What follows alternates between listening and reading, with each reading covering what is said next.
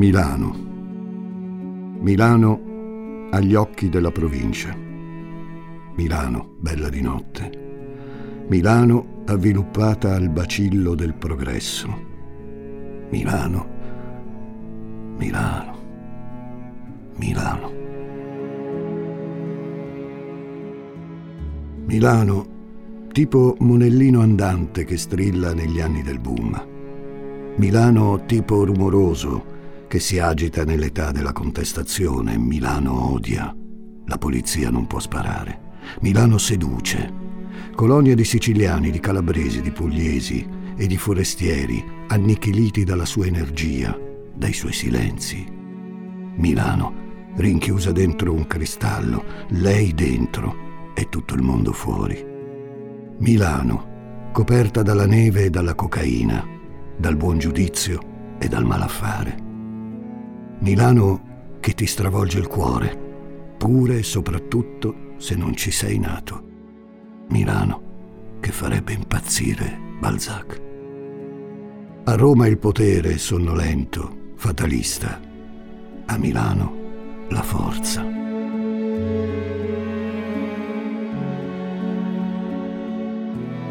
Milano che negli anni Ottanta diventa Repubblica. Repubblica di una vita al massimo, di serate che non hanno fine, di tacchi a spillo, di nasi che pippano, di sudore e mocassini, i fianchi morbidi di Via Larga, la severità di Piazza Diaz, le R mosce, i priveni locali.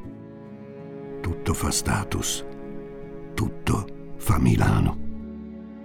Milano da bere.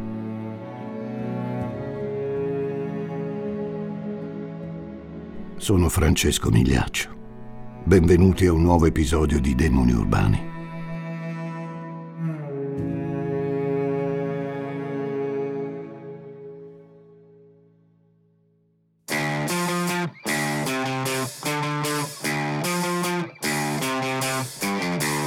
Gli ascoltabili presenta Demoni Urbani, il lato oscuro della città.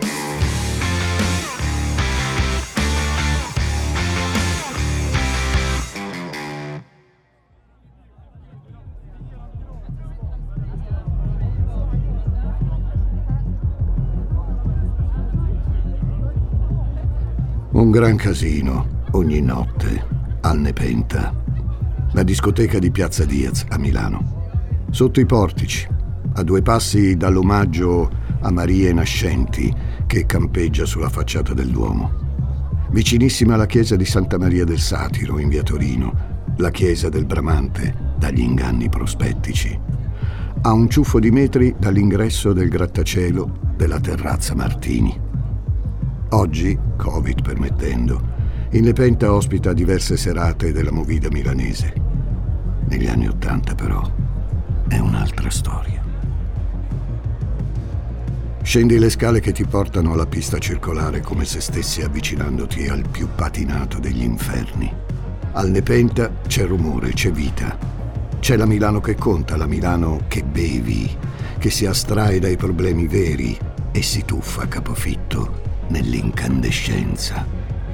La patria dei calciatori, di finanzieri, di playboy, delle soubrette, di chi fa Milano santa, santa Milano, sfrecciando come un folle, di chi pianifica le sciate a cortina, di chi si bombarda di cocaina ai setti nasali.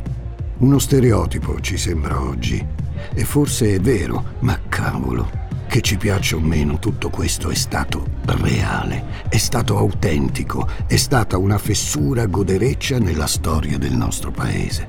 Una vita al massimo, quella di chi sa godersela in questa Babele che negli anni Ottanta è un posto unico in Italia e forse nel mondo.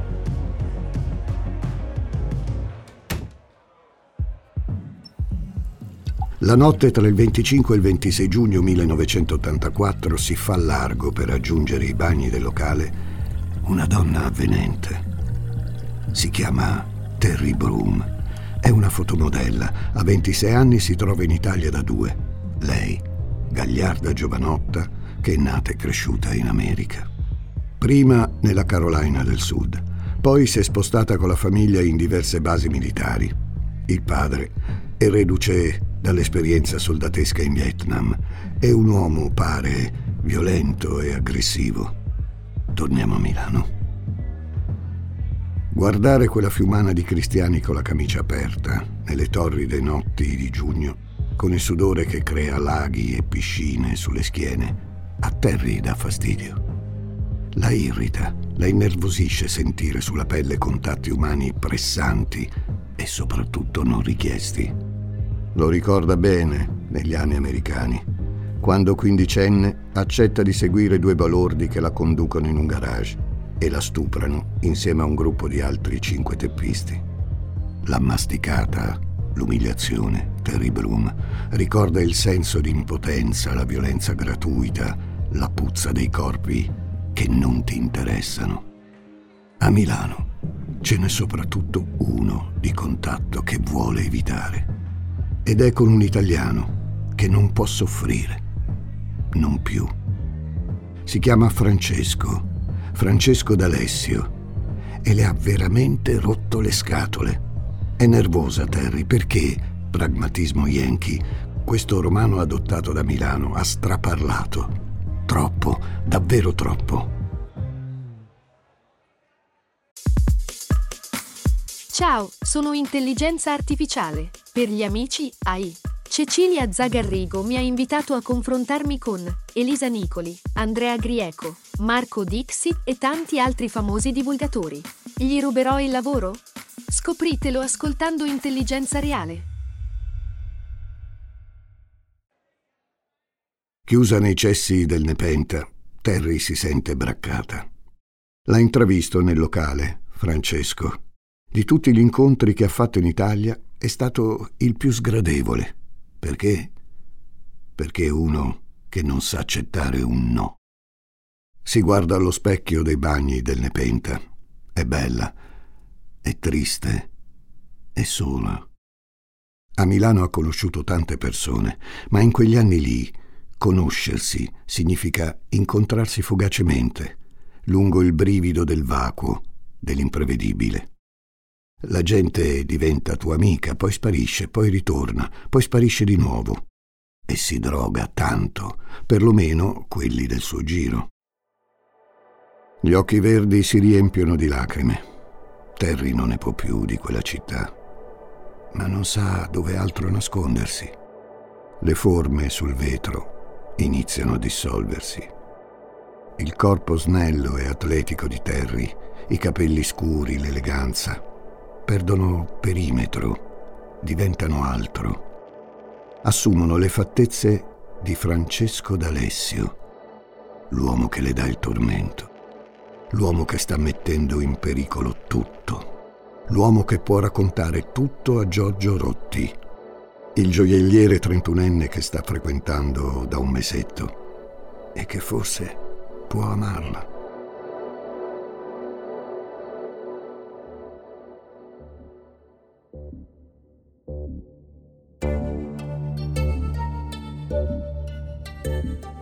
Terry Broom, da due anni, vive Milano e le sue contraddizioni fulminanti. Alcol e cocaina sono diventati compagni fidati. Nella neve tossica immerge desideri e riflessioni mentre guarda decollare la carriera della sorellina minore, Dana. Dana è una modella di successo di quelle che in città arrivano speranzose ed escono vincitrici. Ottiene contratti Dana e vuole Terry accanto a sé. Negli States Terry, dopo un matrimonio finito male con un uomo che le preferisce la droga, combina poche cose. Forse in Italia c'è uno spazio per lei. La convince a venire. Terry Broom inizia a lavorare come fotomodella e finisce presto in un giro di festini. Parti in cui spadroneggiano playboy in grisaglia, con occhiali appariscenti e fidati Rolex al polso. Francesco D'Alessio è uno di loro. Romano, figlio di Carlo, un avvocato che ha creato un impero comprando e vendendo cavalli da corsa. Non a caso nel settore lo chiamano il re. Sono ricchi, ricchi quasi da far paura e, se Carlo si è fatto sempre un mazzo così, coi puro sangue, Francesco ha preferito la bella vita, che nell'Italia di quegli anni non si consuma tanto nella capitale, quanto ai piedi della Madonnina.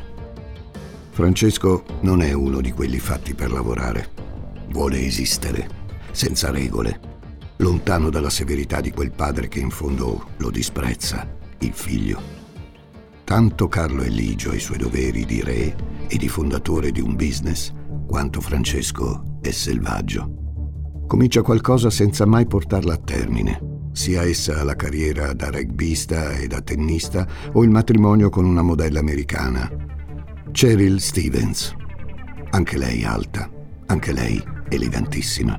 Stevens ed Alessio si separano dopo aver messo al mondo due bambine. Una volta single, per Francesco prende avvio un'esistenza folle. Terry allo specchio, vede ancora lui, anche se non c'è dentro quel bagno. Quanto vorrebbe che Dana fosse con lei. Dana però è a ballare, sempre lì, al Nepenta, distante pochi metri. L'ha accompagnata al bagno la prima volta, la seconda ha preferito restare in pista. Dana, top model, che ce l'ha fatta. Dana che è finita sulla copertina di un libro, sotto il vestito niente di Marco Parma. Non le rimprovera nulla a Terry. La ama, sua sorella. È solo che in quella città si sente una prigioniera di cristallo. Dice sempre che vuole scapparsene, ma poi non lo fa mai. È una dose, Milano, da consumare con voracità. Non può farne a meno. Della città, della cocaina. Solo che ha paura. Francesco potrebbe entrare da un momento all'altro. Francesco D'Alessio è una delle prime persone che ha conosciuto quando è arrivato in Lombardia. I soliti giri, finanzieri, playboy, riccastri con la R moscia e pantaloni stirati bene, l'alito pesante fiaccato dalle sigarette, profumi invasivi, eccetera, eccetera. Terry si circonda di questa gente e immerge le sue giornate nell'alcol, nei party, nella coca. D'Alessio fa lo stesso. Una sera, ben prima di quel 25 giugno dell'84, Terry è stata invitata a passare un weekend festaiolo a Casorezzo, a pochi chilometri di distanza da Milano, nella villa di Carlo Cabassi, tanto per cambiare un finanziere sciupa femmine, come si diceva una volta. Terry è lì col filarino dell'epoca, Claudio Caccia, che fa l'assicuratore e che quella sera si imbottisce di anti-influenzali, addormentandosi e inibendosi ogni forma di bisboccia in villa. Terry si richiude in una delle stanze della villa di Cabassi, sola, in quella grande casa. In questa stanza c'è un miliardo. E lei, allora, presa ed eccitata, comincia a giocare da sola. C'è una grande metafora, forse il grande romanzo italiano, in questa scena. Un avvenente top model che, in pausa da droghe bevute, si libera delle illusioni e della solitudine con una partita solitaria al biliardo. Sarebbe stato il finale perfetto di un film che Monicelli avrebbe adorato girare. E invece l'opera è appena cominciata. D'Alessio entra nella stanza. Conosce da un po' Terry e Terry conosce lui. La puntata. Quando vuole qualcosa, Francesco se la prende. Si avvicina, ormai senza filtri, ormai è sempre, con una mano sul cavallo dei pantaloni, abbassa la zip e mima l'atto di masturbazione. Non la vuole, la pretende la vita del resto, D'Alessio la prende così, a morsi. Chi può rifiutare il figlio del re dei cavalli? Chi può resistere alla sicumera capitolina di un tale manzo ormai catapultato nella bulimica vita milanese? Chi? Terry, padrona del suo corpo e delle sue scopate, non ci sta. Gli passa accanto, senza però fargli capire troppo il suo disprezzo. Le americane, quando rifiutano un uomo, molto spesso vengono lasciate in pace. Provate però negli anni Ottanta a dire di no a un maschio italiano che si sente domine Dio. È come sancire l'inizio di una guerra.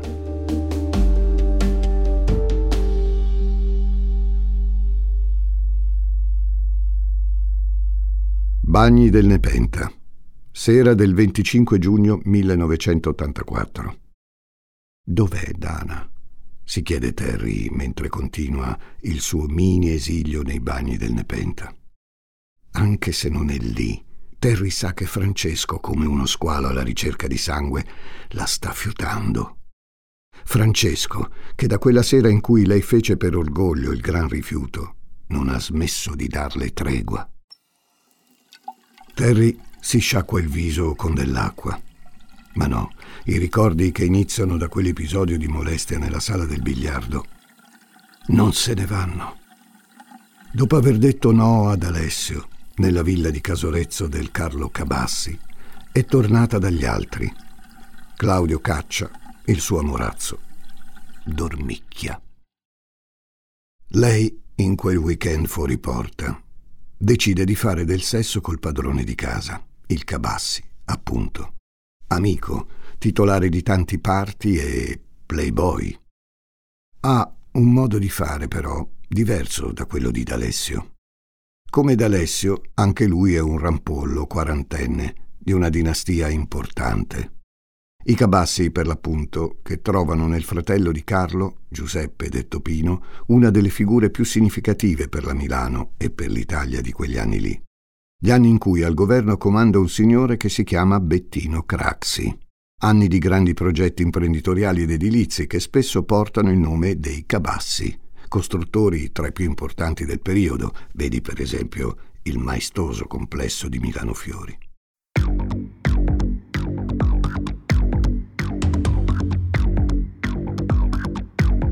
Sono molto amici Carlo Cabassi e Francesco D'Alessio, tanto che il primo ospita il secondo in un appartamento di Corso Magenta, nello stesso stabile dove vive anche lui. Entrambi manzi, entrambi ricchi, entrambi quarantenni, nell'84 si contendono in maniera diversa la bella Terry. Anzi, no. Questa è una lettura un po' semplicistica. È Terry a decidere, proprio come decidono loro e alle movenze iperecitate di D'Alessio preferisce il sesso occasionale con Carlo Cabassi, mentre l'altro Carlo, il caccia, a Casorezzo, preferisce dormire. Solo che al prode d'Alessio, da quel weekend, nella mente scatta qualcosa. Una macchina del fango. Un fabbricato di calunnie e chiacchiere in cui Terry Broom è protagonista assoluta. Si dice che dopo la separazione da Cheryl Stevens, D'Alessio voglia umiliarle tutte le donne. Terry non fa eccezione. E il suo no, il suo rifiuto pesano. Inizia a raccontare in giro che nel weekend a Casorezzo è stata con sei uomini, che è una donna facile, che è una cagna, una ninfomane. Francesco d'Alessio, figlio del re dei cavalli, è un incubo romano nelle sere senza fine dei nightclub milanesi. Terry se lo trova davanti con le sue invenzioni, le sue storie, con un'aggressività rapace e veloce d'Alessio a veicolare bugie e umiliazioni. Racconta a mezza Milano una Terry che non esiste, che si concede a chiunque. Non è vero. Perché lo fai? Lei non comprende come un uomo possa essere così terrificante nei suoi riguardi. Forse crede che da uomo ricco lui possa tutto e che sia impossibile l'esistenza di donne che ti dicono di no. Per la Brum è una persecuzione, quella di D'Alessio, che le sbuca davanti alle feste, nei locali, negli incubi. Per 25 volte lo rifiuta. Si ravana lì sotto, la inchioda alla sua voluttà, alle sue volgari allusioni. Terry fugge e il gioco ricomincia ogni volta peggio di prima.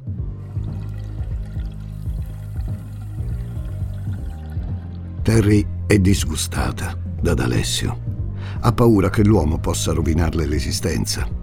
soprattutto adesso che sta con Giorgio, Giorgio Rotti, il gioielliere, alto, vivace e corpulento, anche lui nel giro di quelli che contano in città. La sera del Nepenta frequenta Terry da pochi giorni, ma lei si considera più o meno come una fidanzata. Giorgio le ha anche regalato un anello e una catenina. Fanno sul serio, o quasi. Terry però ha il terrore che D'Alessio possa distruggere tutto con la sua intollerabile crudeltà. E fa bene a nutrire questa paranoia. Esce dal bagno, carica di presunto coraggio e Francesco D'Alessio, la notte tra il 25 e il 26 giugno dell'84, è davanti la porta. La aspetta, le mani sul membro, lo sguardo lubrico, la smania di possesso. Terry ripensa ai balordi americani, a quella sensazione di sesso che ti viene imposto, di gente che decide per te. Non si è mai davvero ripresa da quell'orribile episodio che le scatena nevrosi insicurezza, terrore. Terry scappa da D'Alessio, verso Dana, verso Giorgio, verso tutti gli altri vitelloni che non saranno fulmini di guerra, ma perlomeno non sono. Francesco D'Alessio, il romano, intanto la insegue. È consapevole che quella ragazza forse prova un interesse sincero per Giorgio Rotti. Decide di sputtanarla, di nuovo lei fa le orge. Lei è una facile. Lei è quello che è. Terry è impietrito. Giorgio è livido. Tornano al Principessa Clotilde, il residence dove Rotti vive. Ci ha portato Terry con sé circa sei giorni prima. Adesso però, quello che avrebbe dovuto essere un nido d'amore è diventato covo di insidie. Il Rotti è incazzato nero. Le allusioni di D'Alessio sulla sua donna sono pesanti, troppo pesanti. In un impeto di rabbia le chiede l'anello e la catenina che le ha regalato. Per Terry è un colpo al cuore. Sì, adesso Francesco ha davvero rovinato tutto. Adesso sono sola. Di nuovo. Adesso sono finita. Che ne sarà di me? È ansiosa, Terry, in preda a una crisi nervosa che non riesce a prendere vita all'esterno, ma solo nel suo animo. Il Giorgio Rotti va a dormire. Le è impossibile decifrarlo. La odia. O domani tornerà tutto come prima. Terry è irrequieta, silente, incapace di definirsi un futuro si aggira per l'appartamento del principessa Clotilde, che i maliziosi hanno soprannominato principessa Clitoride perché lì a sollazzarsi ci vanno molto spesso playboy e modelle. Mentre Giorgio dorme, la bruma fa prima le parole crociate, poi cerca dei giochini elettronici nelle giacche e negli armadi di lui e, rovistando, si imbatte in una pistola. È una Smith Wesson calibro 38 Special. Giorgio la tiene ben nascosta in uno scaffale. È carica. Terry la osserva.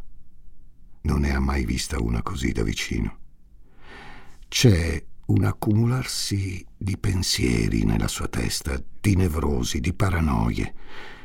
Non può che ricordare pochissime ore prima la faccia tosta di D'Alessio guarda di nuovo la pistola.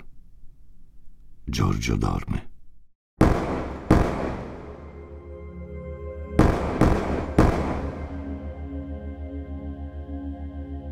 Lori Marie Roico è una fotomodella americana di 21 anni che all'alba del 26 giugno 1984 sente esplodere cinque colpi di pistola nella casa di cui è ospite un appartamento che il suo amico Carlo Cabassi ha messo a disposizione di Francesco D'Alessio. Lori, dopo essere stata dal Cabassi, ha incrociato D'Alessio all'entrata dello stabile in cui si trova l'appartamento. In corso Magenta, al Civico 84.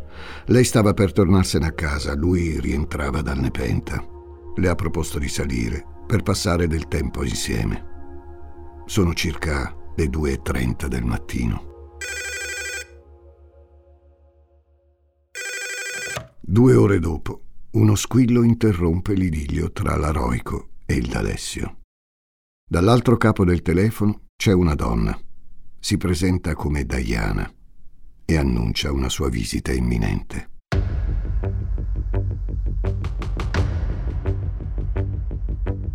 Diana arriva in Corso Magento 84 con un taxi.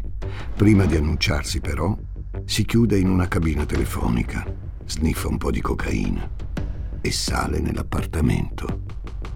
Diana e Terry Broom.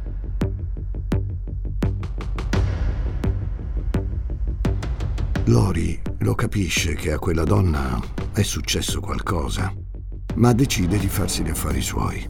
Si vede che lei e Francesco hanno dei conti in sospeso e si chiude in una stanza. D'Alessio invita Terry in camera da letto. Forse ha deciso di arrendersi. Sarà mia. Bevono, si drogano, ascoltano della musica e poi ricominciano le allusioni. Francesco dice a Terry che se non le basta lui, può unirsi anche Lori. E non dovesse bastare neanche lei, può chiamare alcuni amici. Terry non è più tanto cosciente. Non sa perché si trova lì, dal suo aguzzino, con una pistola addosso ben nascosta, totalmente strafatta. Ma davanti a quella provocazione, l'ennesima, non richiesta, tira fuori l'arma. Due colpi esplodono senza colpire nessuno. Francesco le si avvicina, litigano, vuole disarmarla. Partono altri colpi. Due colpiscono il petto di D'Alessio, l'altro la tempia. Giace morto a terra. Terry è pronta a scappare. Raggiunge l'ingresso, trova Lori inginocchiata che le chiede non uccidermi. La Broom la osserva, quella ragazza che in fondo è come lei, sbandata, a casa di sconosciuti, pasciuta dalla droga e dalla solitudine. Perché dovrei spararti?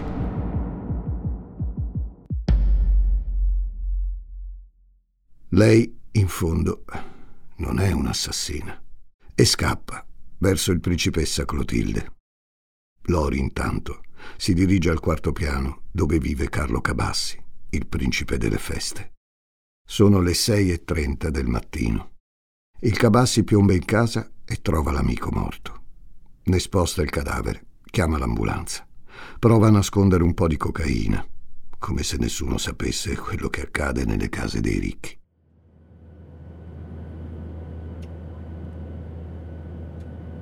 Aiutata da Giorgio Rotti, che la accoglie in casa dopo il delitto, Terry ha le idee chiare, forse per la prima volta nella sua vita. Vuole tornarsene in America. Rotti intanto pulisce l'arma del delitto e inserisce all'interno altri proiettili per far sembrare che sia ancora carica. Terry è pronta a scappare. Ce la fa, finalmente, a lasciare Milano. Sotto il vestito le sue illusioni perdute. La prima tappa è Zurigo. Con il supporto di Rotti riesce a volare in Svizzera. Solo che chiamarsi Diana non la copre per molto. L'Interpol è già sulle sue tracce.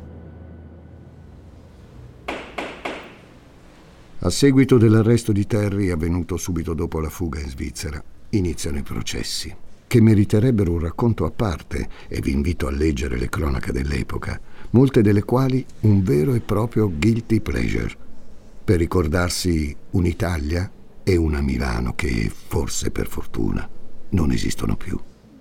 L'opinione pubblica si divide. Ci sono quelli che pensano che Terry, pur se fiaccata dalle droghe e dalle provocazioni, abbia ucciso un cristiano e che quindi debba pagare.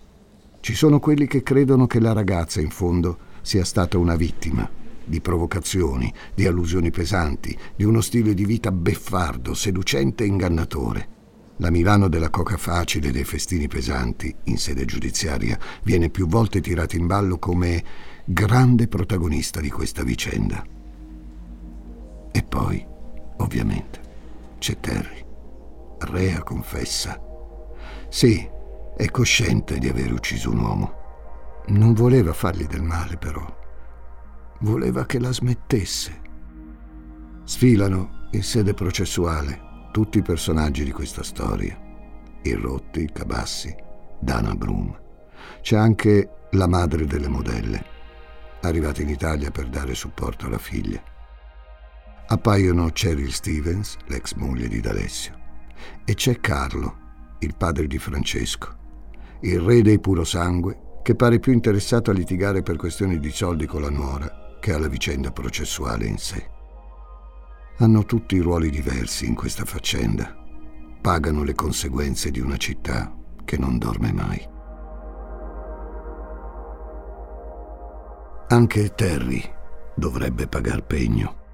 Solo che in attesa delle sentenze, quella di primo grado e di appello poi, in attesa è diventata un'altra. Sembra più calma, liberata dagli spettri, dalle torture, dalla calunnia che non è quasi mai un venticello. Dio, se sa che ha sbagliato. Ma adesso è pronta a voltare pagina, mentre l'Italia si divide. Terry criminale indefessa o vittima del sistema? semi-inferma di mente provata dalle droghe o lucida assassina vendicativa? In primo grado le danno 14 anni, che poi si riducono in appello. Il delitto fa cult, tanto che i fratelli Vanzina e Franco Ferrini, quando sceneggiano Sotto il vestito niente, uscito nelle sale nell'85, si ispirano, e non poco, alla vicenda, più che al romanzo di Marco Parma, per la cui copertina aveva posato proprio Dana, la sorella di Terry. E alla Broom pensano anche i Pooh quando compongono il brano Terry B, in cui cantano. Milano esplose dalle dita come pezzi della luna contro i vetri del mattino, come lampi in faccia.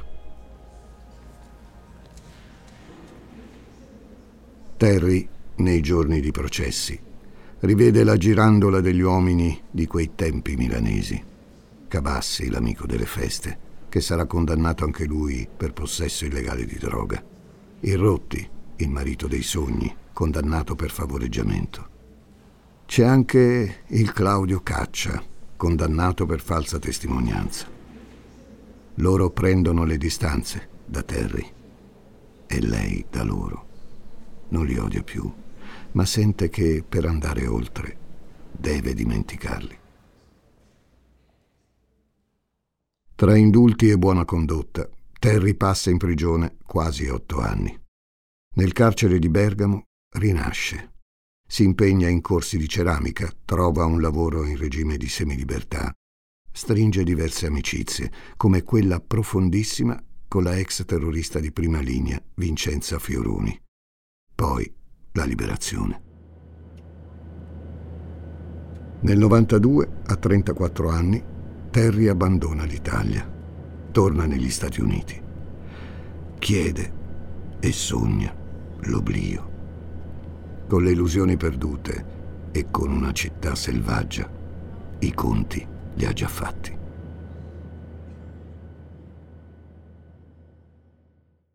Demoni urbani e mostri sono tra noi è il titolo del volume che Demoni Urbani dedica al male che non ti aspetti, quello che ti sorprende e ti lascia senza fiato. È scritto da Giuseppe Paternò Raddusa e vi aspetta in libreria edito da Sperling e Kupfer. Leggendolo, sono certo che proverete la sensazione di ascoltare la mia voce.